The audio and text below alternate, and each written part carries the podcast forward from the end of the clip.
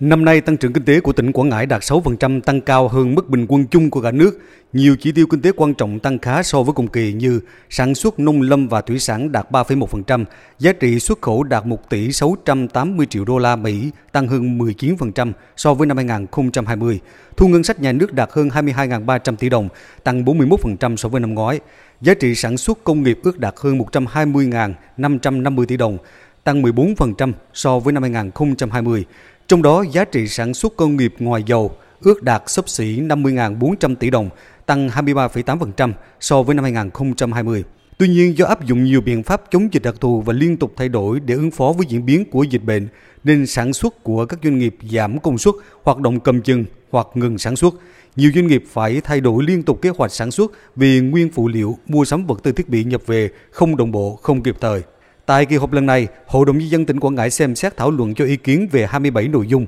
trong đó tập trung đánh giá thảo luận về thực hiện nhiệm vụ phát triển kinh tế xã hội năm 2021, mục tiêu giải pháp và nhiệm vụ năm 2022, danh mục các dự án thu hồi đất năm 2022 trên địa bàn. Bà Bùi Thị Quỳnh Vân, Bí thư tỉnh ủy, Chủ tịch Hội đồng Nhân dân tỉnh Quảng Ngãi cho biết. Bước vào năm 2022, đòi hỏi cả hệ thống chính trị từ tỉnh đến cơ sở, nhân dân các dân tộc cùng cộng đồng doanh nghiệp phải nỗ lực phấn đấu cao nhất, nêu cao tinh thần đoàn kết, gương mẫu trong thực hiện chức trách nhiệm vụ. Với trách nhiệm trước cử tri và nhân dân, chúng ta phải bàn bạc, thống nhất đề ra những quyết sách quan trọng, đặc biệt là về các biện pháp, giải pháp chỉ đạo, điều hành các nhiệm vụ phát triển kinh tế xã hội năm 2022.